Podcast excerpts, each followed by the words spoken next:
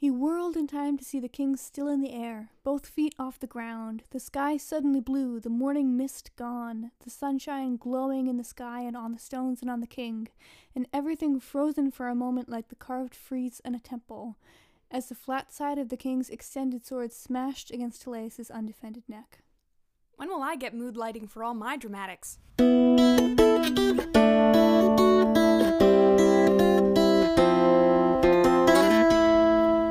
I'm Noelle, And I'm Caitlin. and this is the Attolian Archives, your Queen's Thief reread podcast to get you through the wait for Return of the Thief. It's March 22nd, 2020. Today's episode, we're talking about chapter 13 of King of Attolia, which is the the drive towards the end of the book. And this is the one where Gen beats everybody at sparring, but in a very profound and important way. He fights five separate people here. Before he's even had breakfast, might I add. A continuation of the Gen is too good at things argument. He's too good at stuff. I'm not sure. He starts to limp and Yeah. favor one side Mm. and look tired, and how much of that is faked, we'll it never know. progressively gets to it progressively takes more of a toll on him. Yeah. I think it's real though. Because Mhm. by by the end of all five fights, the narration says like, oh, he was breathing deep with exhaustion, and he was still limping when he walked over to the queen and whatever. Yeah. But there's never any doubt that he's gonna win. Well, Costas and Teleus have plenty of doubts. Costas and Teleus have plenty of doubts, but Ornon and Yeah. Attolia do not. And I think, as an extension, the reader does not. Yeah, and I love Ornon's comment on Gen here. Um, when Teleus and Costas are like, okay, he's gonna die. Come on, we gotta do something. I got the crossbows out. Uh, Ornon says, he whines, he complains, he ducks out of the most obvious responsibility. He is vain, petty, and maddening, but he doesn't ever quit. Ever. I've seen him suffer setbacks. Ornon looked at the queen and away. I have never seen him in the end lose. He just persists until he comes out ahead. No match is finished for him until he has won.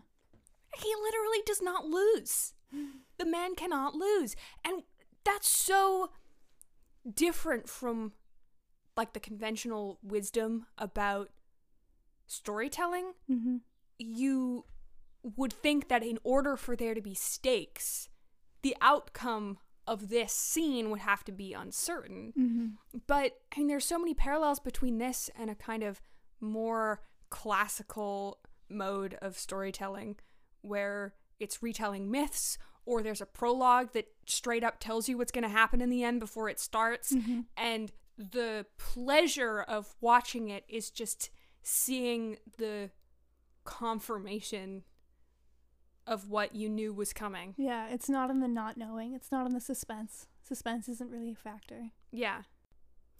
I remember when um when this book came out, I was so mad in the first read of it because I like, you know, I wanted Gen on every page. I wanted Gen back as the point of view character. And then like every book after that, my first read, I've been very angry because I just want more Gen.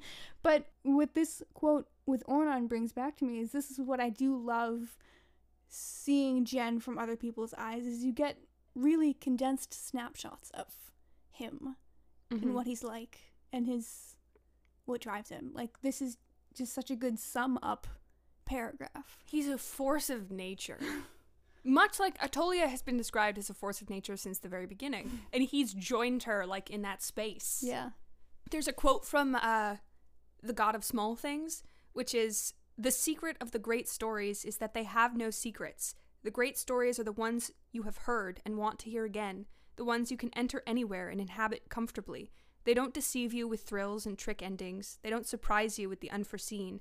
They are as familiar as the house you live in, or the smell of your lover's skin. You know how they end, yet you listen as though you don't, in the way that although you know that one day you will die, you live as though you won't. In the great stories, you know who lives, who dies, who finds love, who doesn't, and yet you want to know again. That is their mystery and their magic. And of course, these books do have some twists and, and trick endings, literal tricks that she plays on you. But also, um, Megan Whalen Turner says you can read these books in any order. Like, the Mhm. intent is that you can read The Thief knowing exactly how it ends and enjoy it maybe all the more. And I think that's also like this idea is also related to how you know, I feel like these books just get better with rereads. You know, Yeah. some books you read it once and that's it. You never have to go back and it's like worse because it's not a surprise, but since the surprise isn't there's always something new to find on a reread here. Something new to think about or wonder. And a different perspective. yeah. So Gen is in his endgame here in terms of the having of the guard. He challenges Teleus to a sparring match and says, If I win, I'll have the guard. If you win, I won't. Which ensures that Teleus is not going to let him win and that everyone will know that Teleus is not letting him win. And then he offers that same deal to man after man after man until finally he gets um a Lake Laecdomon. Doman? And this guy is Erondites man. Yeah, so Yeah. Erondites, even though he's collared, he's still got tendrils. Yeah. It's funny to have this climactic fight be with a dude we've never seen before. we don't know this guy. That's true. It makes Erondites seem even more pernicious as a villain, just like calling up anyone, you know? Yeah. And also, this is more proof that, um, well, I guess this is proof that Erondites is working with Sounis and with the Medes, potentially, because Aris says to Teleus in this chapter, like, I feel like I'm about to describe a, a uh, like some terrible game of telephone that we can't keep straight, but so Aris says to Teleus in this chapter, like, oh, I didn't tell you, but Laecdomon was the one who when we were guarding the king during the assassination attempt, he said, Oh, let's go help pen the dogs. And then he wasn't with us in the cell afterward. He was somewhere else and just said he had been kept in a separate cell. It's very clue like. Who Yes. wasn't here? and then, so Gen also said, like, okay, Sejanus was on the balcony above him during the assassination attempt, pointing at him, like telling the assassins where to go through the maze. Mhm. So that shows us Erondites was behind the assassins with Sounis and Nahuseresh, and is Erondites' man. So I guess I just never got that connection between, like, well, of course, Erondites is working with Eugenides' other enemies. Like, that makes perfect sense, but that never clicked for me until now. And this is a whole almost mystery plot that's going on in our peripheral vision. Yeah. Like it's not that important. The assassination attempt itself is is just one more detail in the story. It's not even really you know it happens, but it's not. It's backdrop for the emotional development that Gen is having. Yeah. and his quest to cut the funding for this department at the palace. And maybe this will all be terribly important in Return of the Thief, but in terms of this self contained novel, there could be a whole other version of this story where that's central, but that's not Mhm. what we have. We really see Costas' optimism with and maybe he isn't here this morning. no, the gods would never allow it. Too easy. And as Gen is revealed, of course, the clouds literally part and the sun shines down upon him. I love in this scene that as soon as Teleus goes down, you see immediately that he has switched sides in this chapter, in this scene. It's interesting that he describes like Doman as a zealot because it's really Hmm. about like it's about economics. His family's land is in the Erondites domain, which is a word that we looked up, which is land attached to a manor. I thought it was just pronounced Demesne, but whatever. It's uh it's from the same root as the word domain. Why even have two words is my deal. Why not just say show me? His loyalty is uh is self-serving. It's not ideological. Although he does taunt Eugenides for being foreign. So we can say that that's a factor. Yeah, he sneers and he seems, you know, contemptuous or whatever. In which- Attolia, we respect practice swords. Something else we see in this chapter uh, is that it feels like Gen really knows all the guards. Yeah, And they don't know that. he knows their names. He knows their names. He whispers something to one of the guys while he's sparring with him, and it says no one could hear what he said, but its effect was galvanic. So it's like he said something personal to this dude. Something that would make Damon really go on the super attack. And by the end of by the end of this series of fights when Gen is fighting Laecdomon, uh, the queen arrives and she places she directs servants to place a, a dais and a chair and I just thought that was kind of funny that she uses a dais even in, you know, situations where a chair would have done, but no, because she's the queen and she has to be important. It's like people rolling out a carpet in front of her wherever she goes. And it also says most of the court had arrived, which is just no. Most of the court seemed to have gathered. It says Don't you have anything And- better to do? yes, but also how big is the court is what I want to know. Yeah. I mean, how big is the training yard? Which I guess. Well, okay, yeah, I guess it could be pretty big for a group of you know a thousand guards to train in, like a few hundred at a time, whatever. I don't know, but like, is the court one hundred people? 200? 500? Could it really be a court if most of the court had gathered? Most of the 500 people had gathered? I have I no don't know, idea. man. I keep trying to look up. Every now and then I Google, like, okay, how big was Elizabeth I's court? I can't find an answer. Like, Versailles was at the height 2,000 people, including the servants. hmm So that's one answer. And this, like, this feels earlier in time to me. Although it- it's, we can't really put a particular time on this because it's not the real world. They're not on the cusp of And these are these are small places. Mm-hmm. Gen reminds Teleus that, uh, like all men, he has two grandfathers, and one of them was Eddis. Everyone conveniently forgot that. they, he takes advantage of the fact that people just edit out what doesn't fit their narrative. Yeah. He plans for it. Mm-hmm.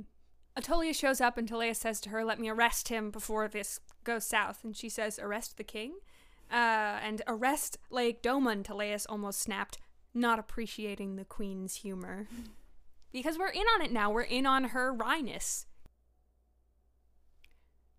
What is it about this that makes Eugenides king of Attolia? Is it the display of skill, of Oh, physical All these prowess? men respect is beating each other up. I don't know. It feels very like I don't know, toxic masculinity. I mean, I don't know. I, I want to find an good question. I interpretation of it really- that's more more sense. more complicated than that. Yeah. Is it his tenacity? I mean, would it have worked if he hadn't gone through all of these dudes? Wink, wink. Yeah, I don't know, cause like imagine you're just one of the random court people watching from the sidelines. What reason do you have to change your opinion of him, knowing that he knows how to use a sword? And I mean, I guess you know, with the fight between him and Laecdomon. And he proves how far he's willing to go Mm-hmm. when he catches the sword, although that isn't really clarified until the next chapter. Maybe it's his confidence and his willingness to take risks Mhm. because he knows that he'll succeed. Like he challenges Teleus and he could have stopped there and said, "Okay, I'm going to have the guard now." But he challenges the next guy and Yeah. the next guy and the next guy. Yeah. That comfortable assurance that he is in control. Mm-hmm.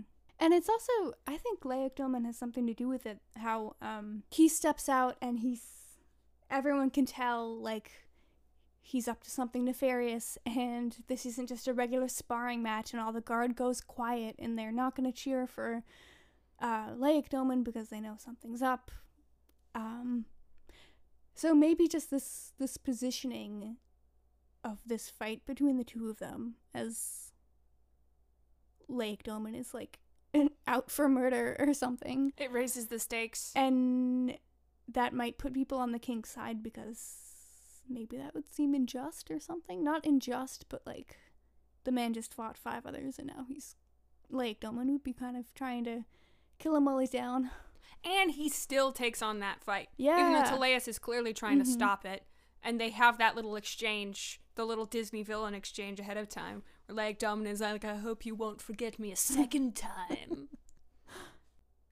And just thinking further, people might see Gen as like like the the morally rightful victor in this fight because like okay, he loses quote unquote the fight and his sword is gone and he says, "Okay, strike your best." And that's brave of him, but also Leia Tillman, if this was a real normal fight, would just say like, "Okay, sparring is over. I won."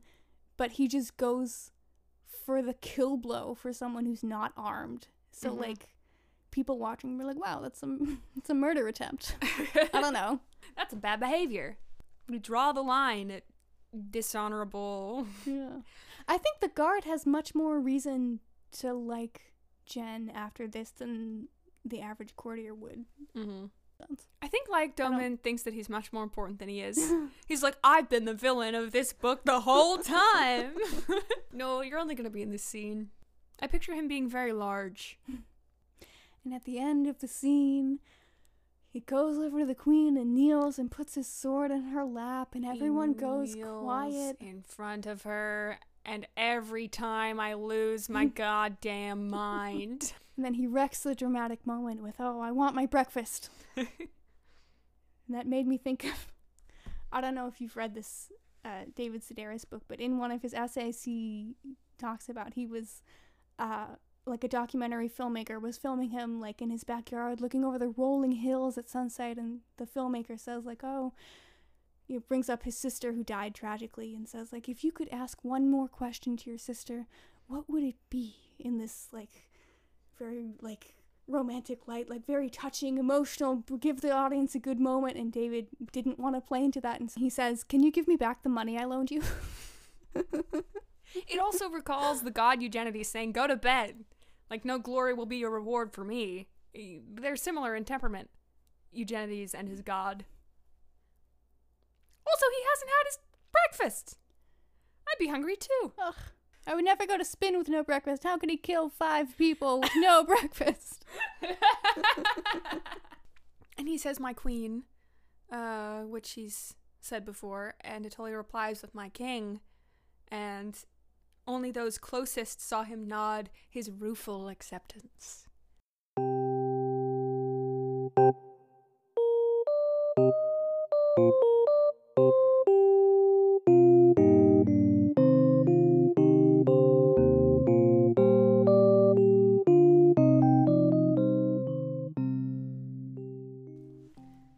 That's chapter 13. Next time, everyone takes a bath.